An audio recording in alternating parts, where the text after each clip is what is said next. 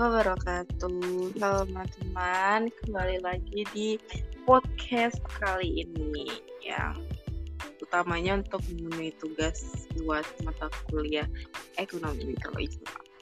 Nah, selanjutnya nih, pembicaraan kali ini akan membahas hal yang berkaitan dengan ekonomi mikro Islam pastinya Temanya yaitu perilaku produksi dalam Islam. Tentu saja aku tidak sendirian. Aku mengajak temanku yang kemarin juga ada di tema yang pertama. Langsung aja perkenalkan Sabrina Maulida. Halo Sabrina. Halo, Assalamualaikum semuanya. Waalaikumsalam. Perkenalan emang udah nih. Udah. Kan udah kenal di episode sebelumnya kan bareng aku juga. Iya benar-benar ya semoga gak ada yang lupa ya pendengarnya. Amin. Apa mau perkenalan lagi aja? Eh, nggak uh, usah keba- kelamaan mungkin nanti. Langsung aja kali ya ke materinya Boleh. nih. Kan tadi temanya perilaku produksi dalam Islam uh, pertama-tama mungkin yang awal-awal pengertiannya produksi mungkin bisa dijelaskan. Uh, Oke, okay, yang pertama pengertian dari produksi. Nah, menurut Islam, produksi itu adalah proses mencari, mengalokasikan, dan mengolah sumber daya menjadi output dalam rangka meningkatkan maslahat bagi manusia. Oleh karena itu, uh, produksi juga mencangkup aspek penentuan penentuan apa tuh? Penentuan tujuan pemilihan input proses produksi sudah termasuk moralitas atau etika dalam produksi dan output. Jadi gitu deh. Jadi kegiatan produksi itu kegiatan untuk mencari mengalokasikan sumber daya yang kita punya atau sumber daya yang sudah ada menjadi output atau barang nyata dalam rangka meningkatkan maslahat bagi manusia gitu. Udah gitu aja nih Rina. Iya kan ada lagi? orang-orang pada ngerti dong produksi itu apa. Ya maksudnya membuat suatu barang menciptakan suatu barang. Tapi dalam Islam itu beda nih tujuannya. Kalau misalkan dalam konven itu konven maksudnya dalam non Islam produksi itu ya udah dia menciptakan suatu barang mengalokasikan di output menjadi barang jadi. Tapi tujuannya itu untuk mencapai keuntungan tanpa ada kemaslahatan. Sedangkan dalam produksi Islam itu membuat sesuatu mengalokasikan sumber daya memproses sumber daya menjadi bahan output. Tapi tujuannya bukan sekedar untuk mencari keuntungan tapi juga untuk mencari kemaslahatan bagi umat manusia. Yeay mungkin udah pada ini kali ya udah masuk juga nih. Gak asing kan kata produksi juga udah sering banget kita dengar. Iya benar-benar. Nah mungkin ini nih asing nih buat pendengar nih. Nilai-nilai tauhid pada produksi. Apa tuh? Ada ada beberapa nilai tauhid pada produksi. Langsung aja yang pertama nih yang pertama nilainya yaitu melakukan kegiatan produksi adalah perintah Allah. Dan karena itu aktivitas produksi itu dipandang sebagai ibadah. Jadi yang pertama tuh nilai tauhidnya tujuan kita niat kita memproduksi itu adalah karena perintah Allah. Maka dari itu kegiatan produksi itu bisa dipandang ibadah, bisa dipandang sebagai ibadah, insya Allah sama Allah. Kalau niatnya tuh apa-apa demi Allah, bukan demi Allah. Ya karena Allah gitu. Terus yang kedua itu berproduksi bagi seorang muslim itu merupakan aktualisasi keberadaan dirinya sebagai khalifah Allah di muka bumi yang bertugas apa? Yang bertugas untuk memakmurkan bumi dengan ilmu dan amalnya dengan cara mengelola bumi, memakmurkan bumi, bekerja dan berusaha sesuai syariat Allah. Jadi yang kedua untuk uh, apa ya? Mengaktualisasi keberadaan kita sebagai khalifah di muka bumi ini dengan cara tadi mengelola bumi dengan baik, Tujuannya untuk memakmurkan bumi dengan cara bekerja dan berusaha supaya mendapat ridho Allah, tapi sesuai dengan syariat Allah. Gitu. Yang ketiga, bekerja untuk menghasilkan suatu barang atau jasa dalam rangka menafkahi keluarganya. Nah, menafkahi keluarga itu juga termasuk jihad loh. Nabi Nabi Muhammad SAW bersabda, Siapa yang bekerja keras untuk mencari nafkah keluarganya, maka ia adalah mujahid fisabilillah. Hadis riwayat Ahmad. Jadi orang yang bekerja secara manual sangat dipuji dan dihargai loh sama Nabi.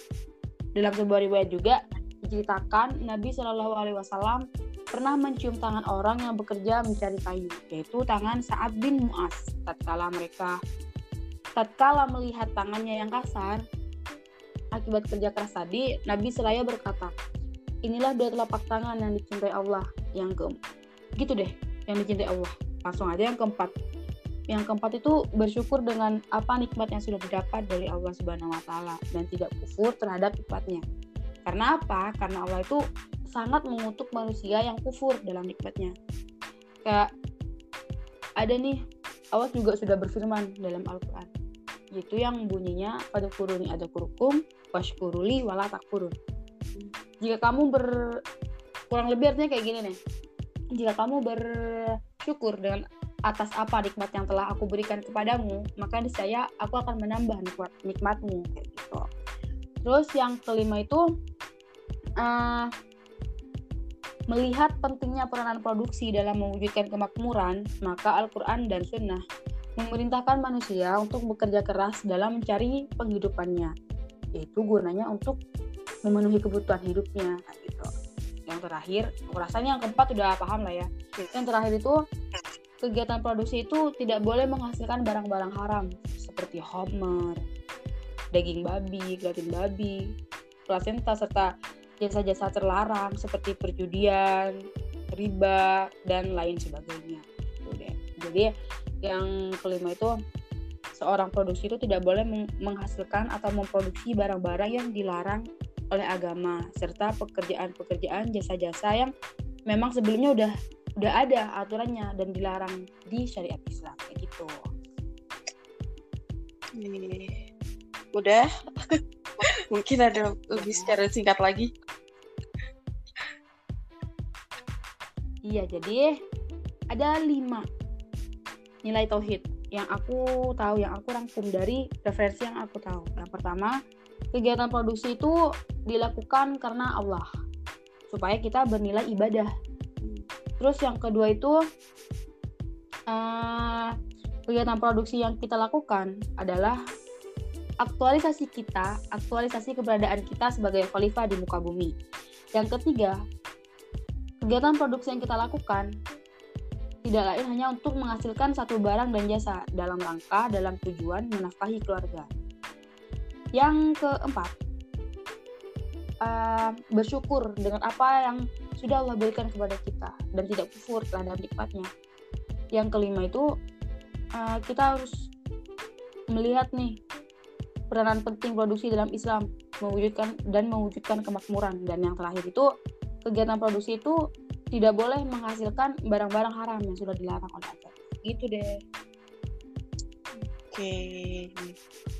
Ini kita harus bersyukur ya apa yang ada. Ya harus banget bagus banget itu mah oke pertanyaan selanjutnya nih tadi udah pengertian udah nilai kalau nggak lengkap nih kalau nggak ada pertanyaan tujuan produksi dalam Islam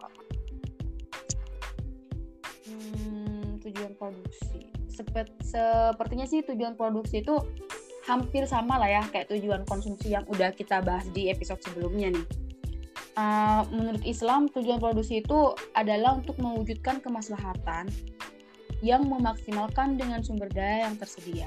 Baik kemaslahatan itu berupa manfaat yang diterima langsung atau tidak langsung oleh konsumen. Nah, manfaat langsung itu uh, seperti kita sebagai produsen mendapat laba, sedangkan manfaat tidak langsung itu seperti kita mendapatkan kemaslahatan, yakni mendapat manfaat dan berkah. Nah, seperti produsen hanya memproduksi dengan kemungkinan tidak mendapat laba, tapi dia telah mendapat sumber daya yang telah dititipkan oleh Allah.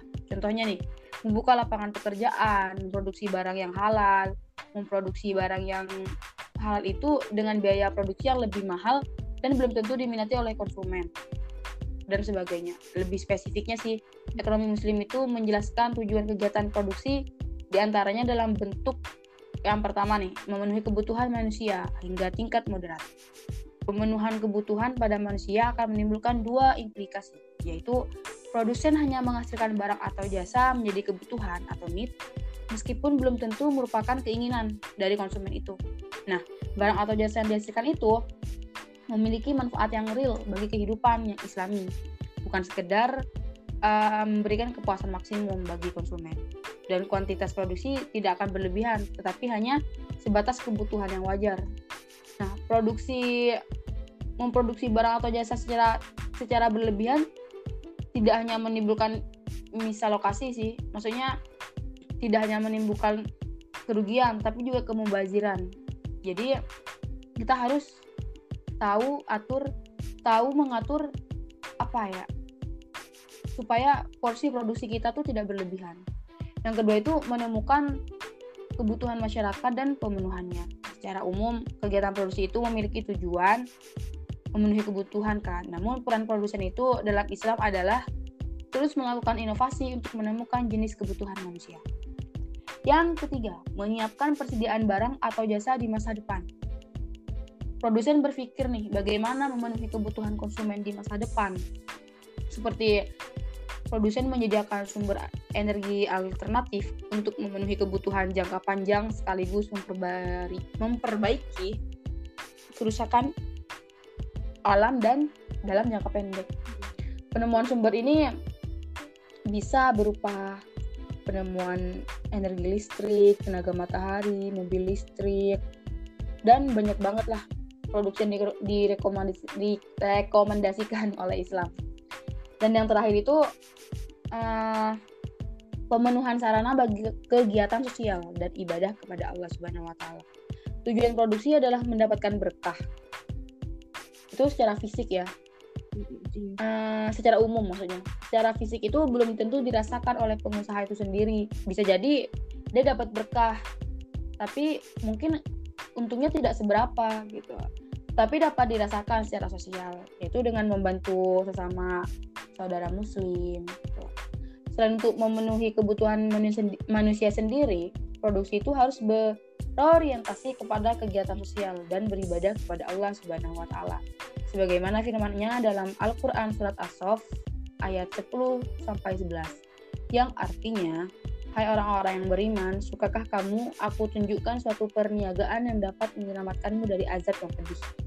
Yaitu kamu beriman kepada Allah dan Rasulnya dan berjihad di jalan Allah dengan harta dan jiwamu. Itulah yang lebih baik bagimu jika kamu mengetahuinya. Itu deh. Jadi maksud dari ayat ini Allah tuh uh, Allah tuh bertanya kepada hambanya, kepada orang-orang yang beriman, maukah aku tunjukkan suatu perniaga, perniagaan yang dapat menyelamatkanmu dari azab pedih? Terus Allah menjawab, uh, yaitu dengan cara beriman kepada Allah dan Rasulnya dan berjihad pada Allah dengan harta dan jiwa gitu. Gitu deh ada berapa tadi? Ada lima hmm. kalau nggak salah. Iya jadi ada lima nih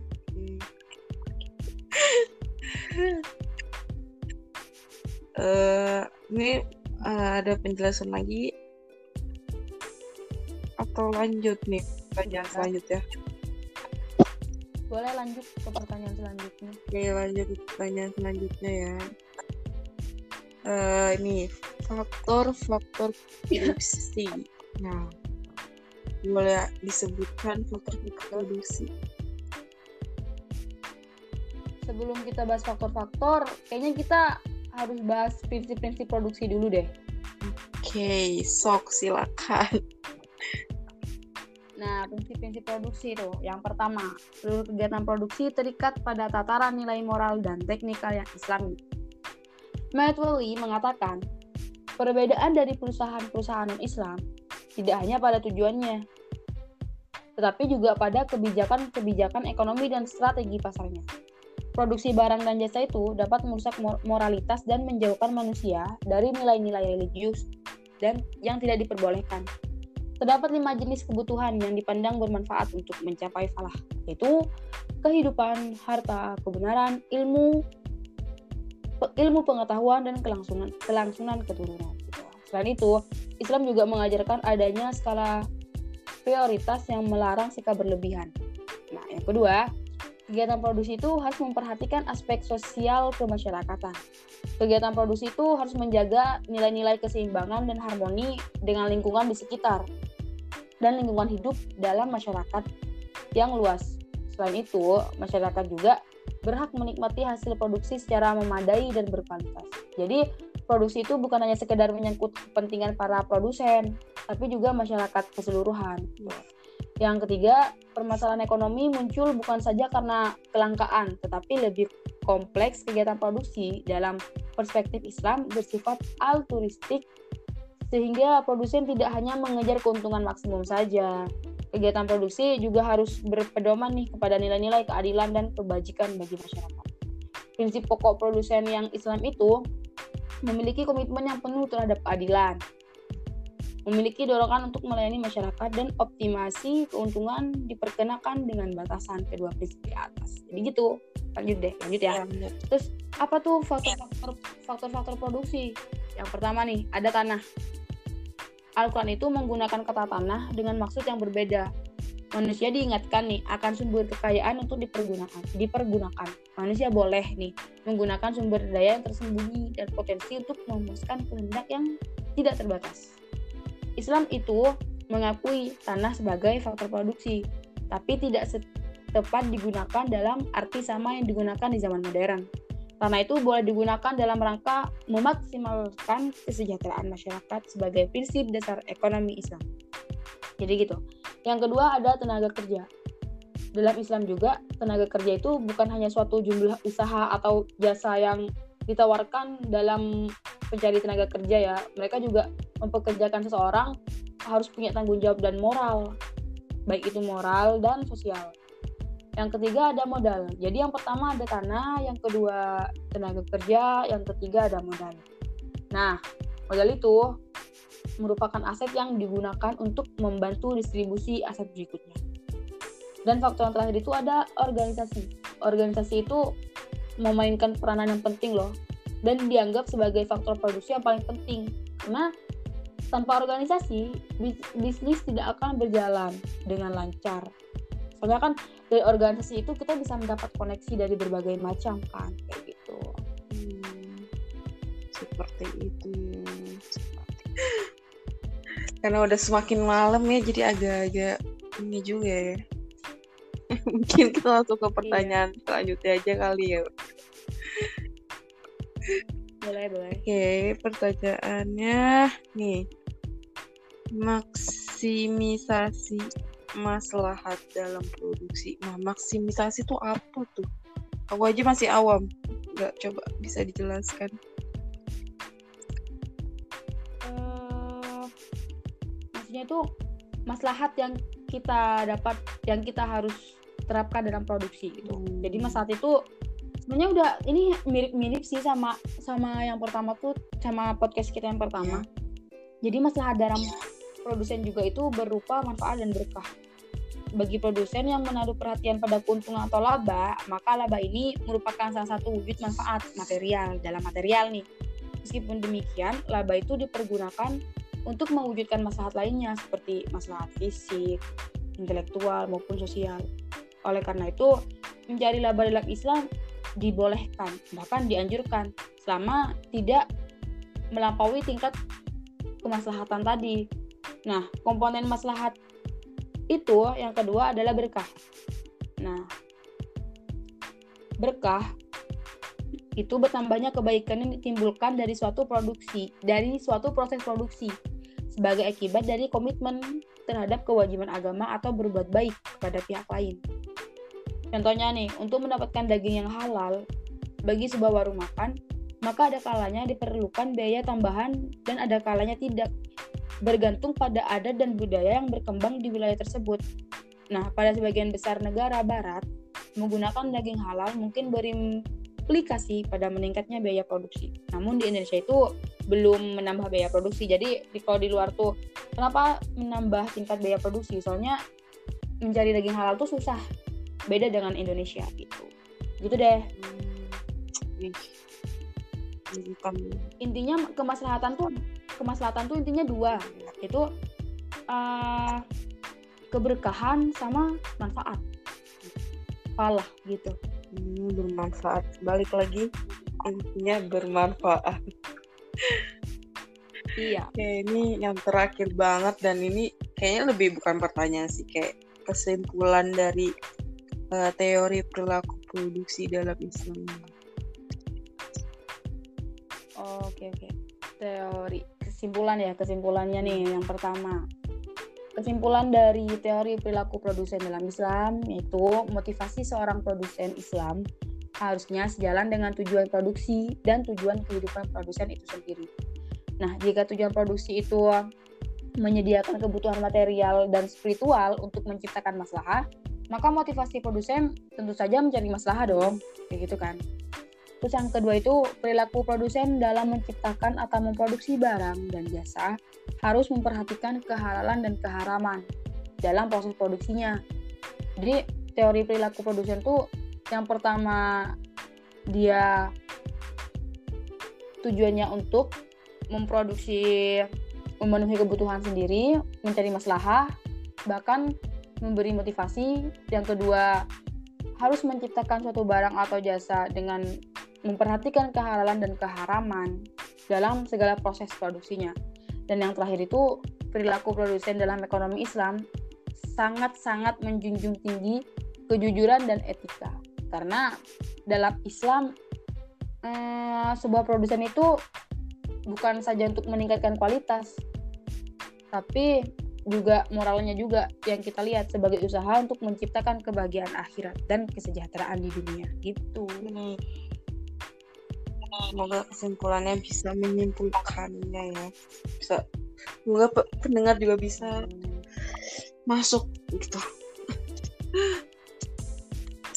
Mungkin ada lagi Sabrina Udah sih, berhubung ini juga udah lama banget kan Iya. durasi menit. dan udah malam juga ya kebetulan nih kita podcastnya. Iya. Oke, mungkin terima kasih buat Sabrina ya ya udah menyempatkan diri di podcast kali ini. Semoga apa yang Sabrina berikan masuk menyerap ke dalam jangan masuk kuping kanan keluar kuping kiri gitu jangan sampai ya ya jangan sampai jangan sampai. Oke, mungkin podcast kali ini untuk tema kedua eh, se aku sudahi dan tunggu podcast selanjutnya ya. Assalamualaikum warahmatullahi wabarakatuh.